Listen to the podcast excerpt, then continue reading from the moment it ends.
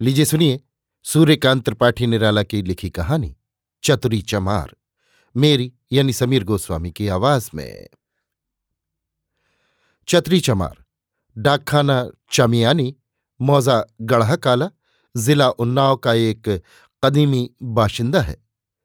मेरे नहीं, मेरे पिताजी के, बल्कि उनके भी पूर्वजों के मकान के पिछवाड़े, कुछ फासले पर, जहाँ से होकर कई और मकानों के नीचे और ऊपर वाले पनालों का, बरसात और दिन रात का शुद्धाशुद्ध जल बहता है। ढाल से कुछ ऊँचे एक बगल चतुरी चमार का पुश्तैनी मकान है। मेरी इच्छा होती है चतुरी के लिए गौरवे बहुवचनम लिखूं, क्योंकि साधारण लोगों के जीवन चरित या ऐसे ही कुछ लिखने के लिए सुप्रसिद्ध संपादक पंडित बनारसी दास चतुर्वेदी द्वारा दिया हुआ आचार्य द्विवेदी जी का प्रोत्साहन पढ़कर मेरी श्रद्धा बहुत बढ़ गई है। पर एक अड़चन है। गाँव के रिश्ते में चतरी मेरा भतीजा लगता है। दूसरों के लिए वो श्रद्धेय अवश्य है, क्योंकि वो अपने उपानह साहित्य में आजकल के अधिकांश साहित्यिकों की तरह अपरिवर्तनवादी है। वैसे ही देहात में दूर दूर तक उसके मज़बूत जूतों की तारीफ़ है। पास ही हफ़्ते में तीन दिन हिरन, चौगड़े और बनेले सुअर खदेड़ कर फांसते हैं। किसान अरहर की ठूठियों पर ढोर भगाते हुए दौड़ते हैं। कटीली झाड़ियों को दबाकर चले जाते हैं। छोकड़े बेल, बबूल, करील और बेर के कांटों से भरे रुंधवाए बागों से सरपट भगते हैं। लोग जेंगरे पर मड़नी करते हैं। द्वारिका नाई न्योता बांटता हुआ दो साल में दो हज़ार कोस से ज़्यादा चलता है। चतुरी के जूते अपरिवर्तनवाद के चुस्त रूपक जैसे टस से मस नहीं होते।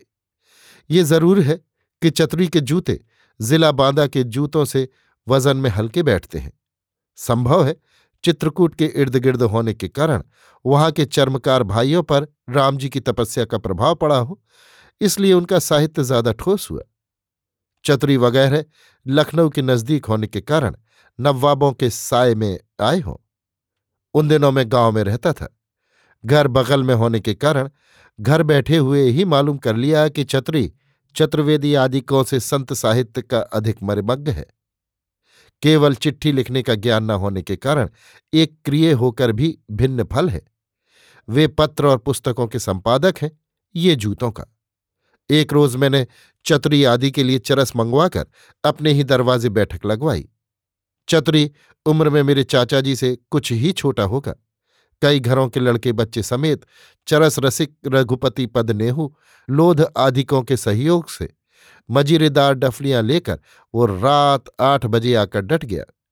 कबीरदास, सूरदास, तुलसीदास, पलटूदास आदि ज्ञात अज्ञात अनेक अनेक संतों के भजन होने लगे। पहले मैं निर्गुण शब्द का केवल अर्थ लिया करता था। लोगों को निर्गुण पद है कहकर संगीत की प्रशंसा करते हुए सुनकर हंसता था। अब गंभीर हो जाया करता हूँ। जैसी उम्र की बाढ़ के साथ अक्ल बढ़ती है, मैं मछिया पर बैठकर भजन सुनने लगा। चतुरी आचार्य कंठ से लोगों को भूले पदों की याद दिला दिया करता। मुझे मालूम हुआ, चतुरी कबीर पदावली का विशेषज्ञ है। मुझसे उसने कहा, काका, ये निर्गुण पद बड़े बड़े विद्वान नहीं समझते। फिर शायद मुझे भी उन्हीं विद्वानों की कोटि में शुमार कर बोला। इस पद का मतलब? मैंने उतरे गले से बात काटकर उभरते हुए कहा, चतुरी, आज गालो कल सुबह आकर मतलब समझाना। मतलब से गाने की तलब चली जाएगी। चतुरी खखार कर गंभीर हो गया। फिर उसी तरह डिक्टेट करता रहा। बीच बीच ओजस्विता लाने के लिए चरस की पुट चलती रही। गाने में मुझे बड़ा आनंद आया। ताल पर तालियाँ देकर मैंने भी सहयोग किया। वे लोग ऊँचे दर्जे के उन गीतों का मतलब समझते थे। उनकी नीचता पर ये एक आश्चर्य मेरे साथ रहा। बहुत से गाने अलंकारिक थे। वे उनका भी मतलब समझते थे। रात एक तक मैं बैठा रहा। मुझे मालूम न था कि भगत कराने के अर्थ रात भर गंवाने के हैं। तब तक आधी चरस भी खत्म न हुई थी। नींद ने ज़ोर मारा। मैंने चतरी से चलने की आज्ञा मांगी। चरस की ओर देखते हुए उसने कहा, काका, फिर कैसे काम बनेगा? मैंने कहा चतरी तुम्हारी काकी तो भगवान के यहाँ चली गई। जानते ही हो। भोजन अपने हाथ पकाना पड़ता है। कोई दूसरा मदद के लिए है नहीं। जरा आराम न करेंगे तो कल उठ ना पाएँगे। चतुरी नाराज़ होकर बोला, तुम ब्याह करते ही नहीं? नहीं तो तेरह काकी आ जाए? हाँ वैसी तो मैंने कहा, छतरी, भगवान की इच्छा। दुखी हृदय से सहानुभूति दिखलाते हुए चतुरी ने कहा, काकी बहुत पढ़ी लिखी थी। मैंने हसार को कई चिट्ठियाँ उनसे लिखवाई हैं। फिर चलती हुई चिलम में दम लगाकर, धुआँ पीकर, सर नीचे की ओर ज़ोर से दबाकर नाक से धुआँ निकालकर बैठे गले से बोला, काकी रोटी भी करती थी, बर्तन भी मलती थी और रोज रामायण भी पढ़ती थी। बड़ा अच्छा गाती थी काका। तुम वैसा नहीं गाते। बुढ़ऊ बाबा यानी मेरे चाचा दरवाजे बैठते थे, भीतर काकी रामायण पढ़ती थी। गजलें और ना जाने क्या क्या टिल्लाना गाती थी। क्यों काका? मैंने कहा हम्म तुम लोग चतरी गाओ, मैं दरवाज़ा बंद करके सुनता हूँ। जगने तक भगत होती रही। फिर कब बंद हुई, मालूम नहीं। जब आँख खुली, तब काफ़ी दिन चढ़ाया था। मुँह धोकर दरवाज़ा खोला चतरी बैठा एक टक दरवाजे की ओर देख रहा था। कबीर पदावली का अर्थ उससे किसी ने नहीं सुना। मैंने सुबह सुनने के लिए कहा था, वो आया हुआ है। मैंने कहा, क्यों चतरी रात सोए नहीं? चतरी सहज गंभीर मुद्रा से बोला, सोकर जगे तो बड़ी देर हुई। बुलाने की वजह आया हुआ हूँ। जिनमें शक्ति होती है, अवैतनिक शिक्षक वही हो सकते हैं। मैंने कहा, मैं तैयार हूँ। पहले तुम कबीर साहब की कोई उल्ट बांसी सीधी करो। कौन सुनाओ चतुरी ने कहा, एक से एक बढ़कर है। मैं कबीर पंथी हूँ ना, काका। जहाँ ग्रह लगती है, साहब आप खोल देते हैं। मैंने कहा, तुम पहुँचे हुए हो, ये मुझे कल ही मालूम हो गया था। चतुरी आँख मूंद कर शायद साहब का ध्यान करने लगा। फिर सास्वर एक पद गुनगुनाकर गाने लगा। फिर एक एक कड़ी गाकर अर्थ समझाने लगा। उसके अर्थ में अनर्थ पैदा करना आनंद खोना था। जब वो भाष्य पूरा कर चुका, जिस तरह के भाष्य से हिंदी वालों पर कल्याण के निरामिष लेखों का प्रभाव पड़ सकता है, मैंने कहा चतरी तुम पढ़े लिखे होते तो पाँच सौ की जगह पाते। खुश होकर चतरी बोला, काका, कहो तो अर्जुनवा चतरी का एक सत्रह साल का लड़का, को पढ़ने के लिए भेज दिया करो। तुम्हारे पास पढ़ जाएगा, तुम्हारी विद्या ले लेगा, मैं भी अपनी दे दूँगा। तो कहो, भगवान की इच्छा हो जाए तो कुछ हो जाए। मैंने कहा, भेज दिया करो। दिया घर से लेकर आया करे। हमारे पास एक ही लालटेन है, बहुत नज़दीक घिसेगा तो गाँव वाले चौंकेंगे। आगे देखा जाएगा। लेकिन गुरु दक्षिणा हम रोज लेंगे। घबराओ मत। सिर्फ़ बाज़ार से हमारे लिए गोश्त ले आना होगा और महीने में दो दिन चक्की से आटा पिसवा लाना होगा। इसकी मेहनत हम देंगे। बाज़ार तुम जाते ही हो। चतुरी को इस सहयोग से बड़ी खुशी हुई। एक प्रसंग पर आने के विचार से मैंने कहा चतुरी तुम्हारे जूते की बड़ी तारीफ़ है। खुश होकर चतुरी बोला, हाँ काका, दो साल चलता है। उसमें एक दर्द भी दबा था। दुखी होकर कहा काका, जिमीदार के सिपाही को एक जोड़ा हर साल देना पड़ता है। एक जोड़ा भगतवा देता है, एक जोड़ा पंचमा। जब मेरा ही जोड़ा मज़े में दो साल चलता है, तब ज़्यादा लेकर कोई चमड़े की बर्बादी क्यों करे? कहकर डबडबाई आँखों से देखता हुआ जुड़े हाथों से सेवई सी बटने लगा। मुझे सहानुभूति के साथ हँसी आ गई, मगर हँसी को होठों से बाहर न आने दिया। संभल कर स्नेह से कहा, चतरी इसका वाजिब उल अर्ज़ में पता लगाना होगा। अगर तुम्हारा जूता देना दर्ज होगा तो इसी तरह पुष्ट दर पुष्ट तुम्हें जूते देते रहने पड़ेंगे। चतरी सोचकर मुस्कराया, बोला अब्दुल अर्ज़ में दर्ज होगा, क्यों काका? मैंने कहा हूँ देख लो, सिर्फ़ एक रुपया हक लगेगा। वक्त बहुत हो गया था, मुझे काम था चतरी को मैंने विदा किया। वो गंभीर होकर सर हिलाता हुआ चला। मैं उसके मनोविकार पढ़ने लगा। वो एक ऐसे जाल में फंसा है, जिसे वो काटना चाहता है। भीतर से उसका पूरा ज़ोर उभड़ रहा है, पर एक कमज़ोरी है, जिसमें बार बार उलझ कर रह जाता है। अर्जुन का आना जारी हो गया। उन दिनों बाहर मुझे कोई काम न था। देहात में रहना पड़ा, गोश्त आने लगा। समय समय पर लोध, पासी, धोबी और चमारों का ब्रह्मभोज भी चलता रहा। घृत पक्व मसालेदार मांस की खुशबू से जिसकी भी लार टपकी आपने मंत्रित होने को पूछा। इस तरह मेरा मकान साधारण जनों का अड्डा, बल्कि हाउस ऑफ़ कॉमन्स हो गया। अर्जुन की पढ़ाई उत्तरोत्तर बढ़ चली। पहले पहल जब दादा, मामा, काका, दीदी, नानी उसने सीखा तो हर्ष में उसके माँ बाप सम्राट पद पाए हुए को छाप कर छलके। सब लोग आपस में कहने लगे, अब अर्जुन व दादा दीदी पढ़ गया। अर्जुन अपने बाप चतरी को दादा और माँ को दीदी कहता था। दूसरे दिन उसके बड़े भाई ने मुझसे शिकायत की। कहा, बाबा, अर्जुन व और तो सब लिख पढ़ लेता है, पर भैया नहीं लिखता। मैंने समझाया कि किताब में दादा दीदी से भैया की इज़्ज़त बहुत ज़्यादा है। भैया तक पहुँचने में उसे दो महीने की देर होगी। धीरे धीरे आम पकने के दिन आए। अर्जुन अब दूसरी किताब समाप्त कर अपने खानदान में विशेष प्रतिष्ठित हो चला। कुछ नाजुक मिजाज भी हो गया। मोटा काम न होता था। आम खिलाने के विचार से मैं अपने चिरंजीव को लिवा लाने के लिए ससुराल गया। तब उसकी उम्र नौ दस साल की होगी। सोम या चहर रूम में पढ़ता था। मेरे यहाँ उसके मनोरंजन की चीज़ न थी। कोई स्त्री भी न थी जिसके प्यार से वो बहला रहता। पर दो चार दिन के बाद मैंने देखा, वो ऊबा नहीं। अर्जुन से उसकी गहरी दोस्ती हो गई है। मैं अर्जुन के बाप का जैसा, वो भी अर्जुन का काका लगता था। यद्यपि अर्जुन उम्र में उससे पौने दो पट था, फिर भी पद और पढ़ाई में मेरे चिरंजीव बड़े थे। फिर ये ब्राह्मण के लड़के भी थे। अर्जुन को नई और इतनी बड़ी उम्र में उतने छोटे से काका को श्रद्धा देते हुए प्रकृति के विरुद्ध दबना पड़ता था। इसका असर अर्जुन के स्वास्थ्य पर तीन ही चार दिन में प्रत्यक्ष हो चला। तब मुझे कुछ मालूम न था। अर्जुन शिकायत करता न था। मैं देखता था जब मैं डाकखाना या बाहर गाँव से लौटता हूँ। मेरे चिरंजीव अर्जुन के यहाँ होते हैं या घर ही पर उसे घेर कर पढ़ाते रहते हैं। चमारों के टोले में गोस्वामी जी के इस कथन को मनहु मत गज गन रखे, सिंह किसो रही चोप। वो कई बार सार्थक करते देख पड़े। मैं ब्राह्मण संस्कारों की सब बातों को समझ गया, पर उसे उपदेश क्या देता? चमार दबेंगे, ब्राह्मण दबाएँगे। दवा है, दोनों की जड़ें मार दी जाए, पर यह सहज साध्य नहीं। सोचकर चुप हो गया।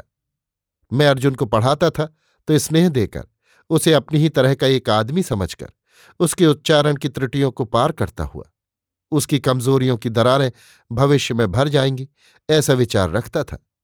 इसलिए कहाँ कहाँ उसमें प्रमाद है, ये मुझे याद भी न था। पर मेरे चिरंजीव ने चार ही दिन में अर्जुन की सारी कमजोरियों का पता लगा लिया और समय असमय उसे घर बुलाकर मेरी गैरहाजिरी में उन्हीं कमजोरियों के रास्ते उसकी जीभ को दौड़ाते हुए अपना मनोरंजन करने लगे। मुझे बाद को मालूम हुआ। सोमवार मियागंज के बाज़ार का दिन था। गोश्त के पैसे मैंने चतुरी को दे दिए थे। डाकखाना तब मगरायर था। वहाँ से बाज़ार नज़दीक है। मैं डाकखाने से प्रबंध भेजने के लिए टिकट लेकर टहलता हुआ बाज़ार गया।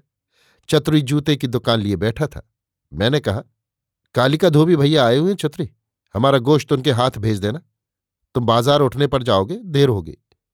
चतुरी ने कहा, काका, एक बात है। अर्जुनवा तुमसे कहते डरता है। मैं घर आकर कहूँगा, बुरा न मानना लड़कों की बात का।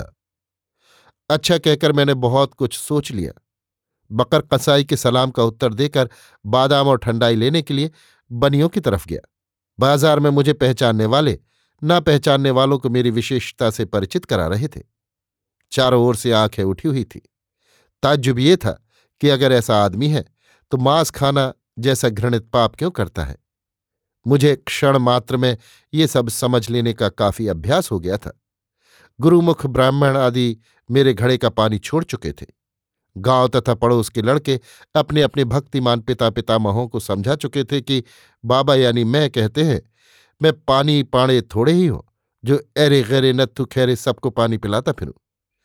इससे लोग और नाराज़ हो गए।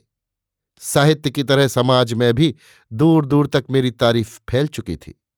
विशेष रूप से जब एक दिन विलायत की रोटी पार्टी की तारीफ़ करने वाले एक देहाती स्वामी जी को मैंने कबाब खाकर काबुल में प्रचार करने वाले रामचंद्र जी के वक्त के एक ऋषि की कथा सुनाई और मुझसे सुनकर वहीं गाँव के ब्राह्मणों के सामने बीड़ी पीने के लिए प्रचार करके भी वो मुझे नीचा नहीं दिखा सके।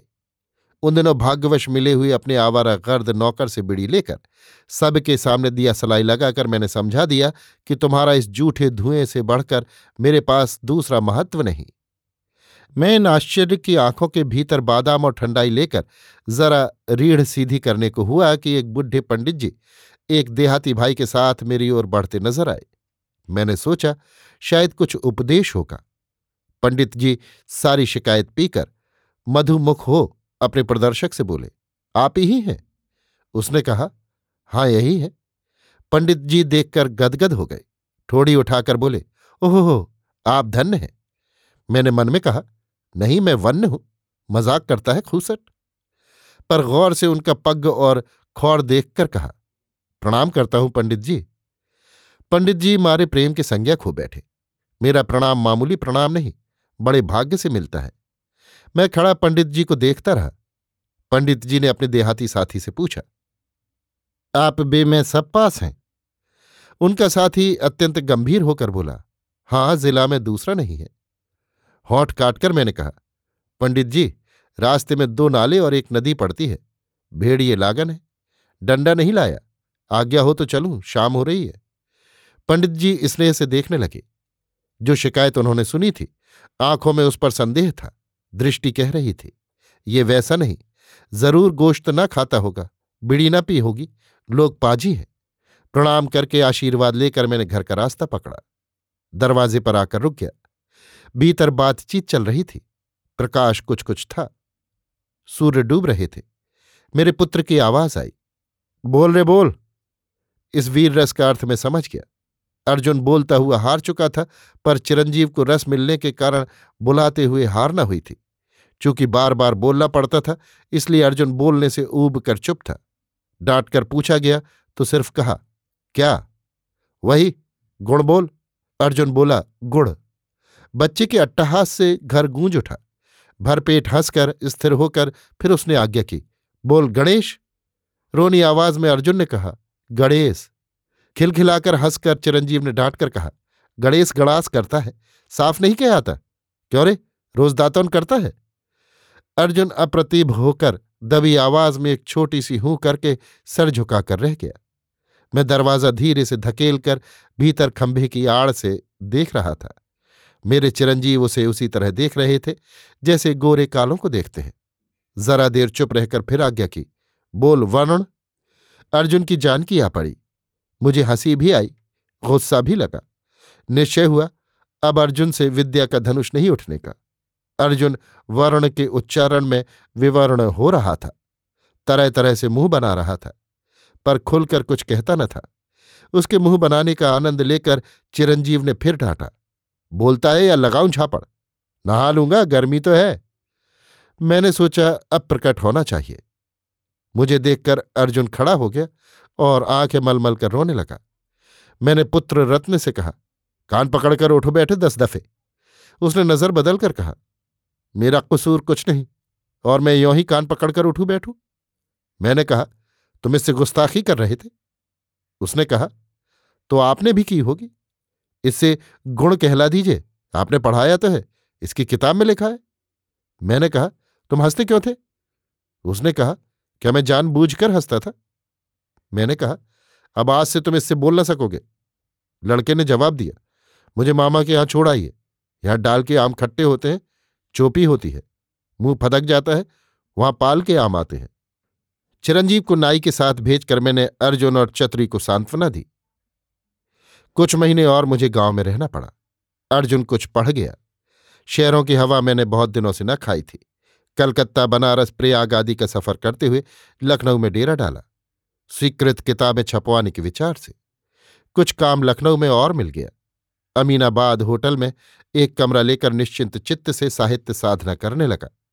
इन्हीं दिनों देश में आंदोलन जोरों का चला। यही जो चतुरी आदिकों के कारण फिस्स हो गया है। होटल में रहकर देहात से आने वाले शहरी युवक मित्रों से सुना करता था गढ़ा कोला में भी आंदोलन जोरों पर है। छह सात सौ तक का जोत किसान लोग इस्तीफा देकर छोड़ चुके हैं। वो ज़मीन अभी तक नहीं उठी। किसान रोज इकट्ठे होकर झंडा गीत गाया करते हैं। साल भर बाद जब आंदोलन में प्रतिक्रिया हुई, जमींदारों ने दावा करना और रियाया को बिना किसी रियायत के दबाना शुरू किया, तब गाँव के नेता मेरे पास मदद के लिए आए। बोले, गाँव में चलकर लिखो, तुम रहोगे तो मार न पड़ेगी, लोगों को हिम्मत रहेगी, अब सख्ती हो रही है। मैंने कहा, मैं कुछ पुलिस तो हूँ नहीं, जो तुम्हारी रक्षा करूँगा। फिर मार खाकर चुपचाप रहने वाला धैर्य मुझमें बहुत थोड़ा है। कहीं ऐसा ना हो कि शक्ति का दुरुपयोग हो। गाँव के नेता ने कहा, तुम्हें कुछ करना तो है नहीं, बस बैठा रहना है। मैं गया। मेरे गाँव की कांग्रेस ऐसी थी कि ज़िले के साथ उसका कोई ताल्लुक न था। किसी खाते में वहाँ के लोगों के नाम दर्ज न थे, पर काम में पुरवा डिवीज़न में उससे आगे दूसरा गाँव न था। मेरे जाने के बाद पता नहीं कितनी दरख्वास्तें जमींदार साहब ने इधर उधर लिखी। कच्चे रंगों से रंगा तिरंगा झंडा महावीर स्वामी के सामने एक बड़े बाँस में गड़ा, बारिश से धुलकर धवल हो रहा था। उन दिनों मुकदमेबाजी और तहकीकात जोरों से चल रही थी। कुछ किसानों पर एक साल के हरी भूसे को तीन साल की बाकी बनाकर जमींदार साहब ने दावे दायर किए थे, जो अपनी क्षुद्रता के कारण जमींदार ऑनरेरी मजिस्ट्रेट के पास आकर किसानों की दृष्टि में और भयानक हो रहे थे। एक दिन दरख्वास्तों के फलस्वरूप शायद दारोगा जी तहकीकात करने आए। मैं मगरायर डाक देखने जा रहा था। बाहर निकला तो लोगों ने कहा, दारोगा जी आए हैं, अभी रहो। आगे दारोगा जी भी मिल गए। जमींदार साहब ने मेरी तरफ़ दिखाकर अंग्रेज़ी में धीरे से कुछ कहा।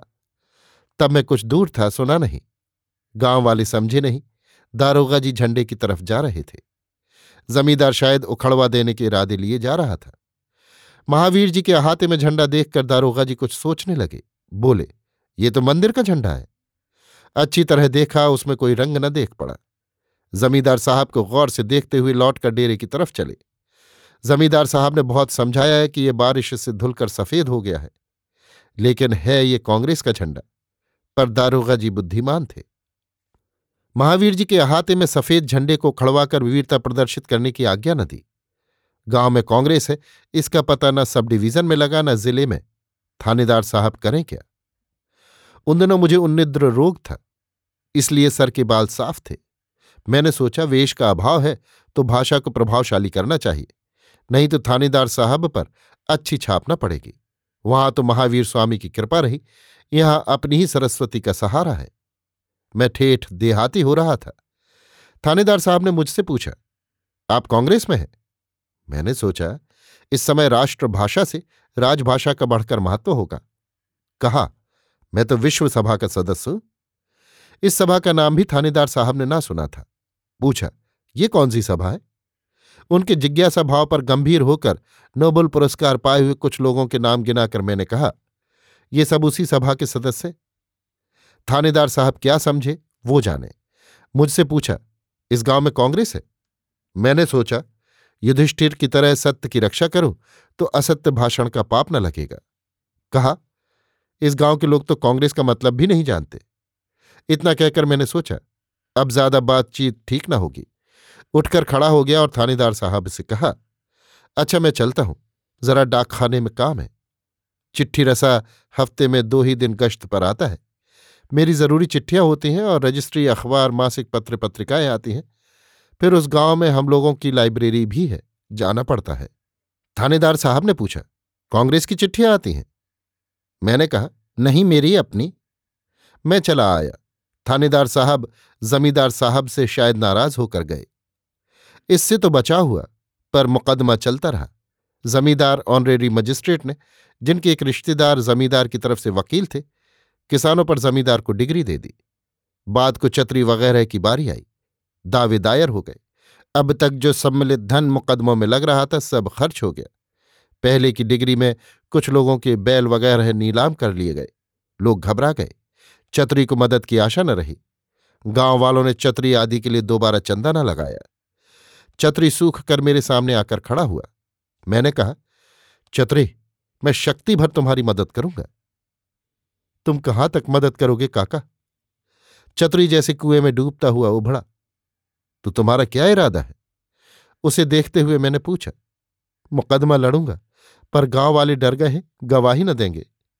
दिल से बैठा हुआ चतरी बोला, उस परिस्थिति पर मुझे भी निराशा हुई। उसी स्वर में मैंने पूछा, फिर चतरी चतरी बोला, फिर छेदनी पर की या आदि मालिक ही ले ले। मैंने गाँव में कुछ पक्के गवाह ठीक कर दिए। सत्तू बांधकर रेल छोड़कर पैदल दस कोस उन्नाव चलकर, दूसरी पेशी के बाद पैदल ही लौटकर हंसता हुआ चतरी बोला, काका जूथा और पुरवाली बात अब्दुल अर्ज़ में दर्ज नहीं है।